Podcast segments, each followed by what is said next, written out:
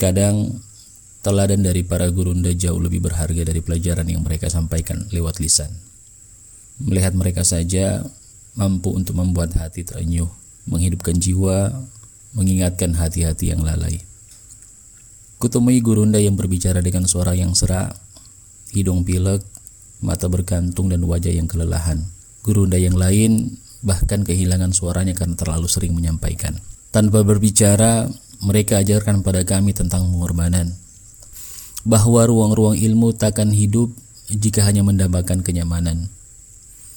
Bahwa kami bahkan orang yang tak ia kenal lebih dicintainya daripada waktu istirahat, kesehatan dan kenyamanan.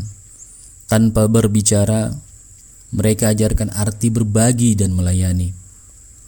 Mutiara-mutiara ilmu yang begitu mahal, mata air jernih dari ribuan buku yang ia pelajari, Gelora semangat dari tempat hidupnya yang menahun, ia berikan semua dengan penuh keikhlasan.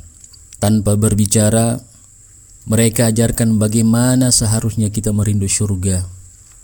Bahwa seluruh titipan yang Allah berikan untuknya, ilmu, waktu, tenaga, harta dan pikiran, ia berikan semuanya dalam jalan kebaikan. Dan ia hanya berharap agar kelak Allah Subhanahu wa taala berkenan menukarkannya dengan surga. Tanpa berbicara, mereka ajarkan bagaimana menjadi sebaik-baik manusia. Ya, manusia yang mau untuk menempa dirinya, menjadi pembelajar sejati, mensyukuri akalnya dengan banyak berpikir, menciptakan karya, menyuruh pada kebaikan dan mengingkari kepada keburukan.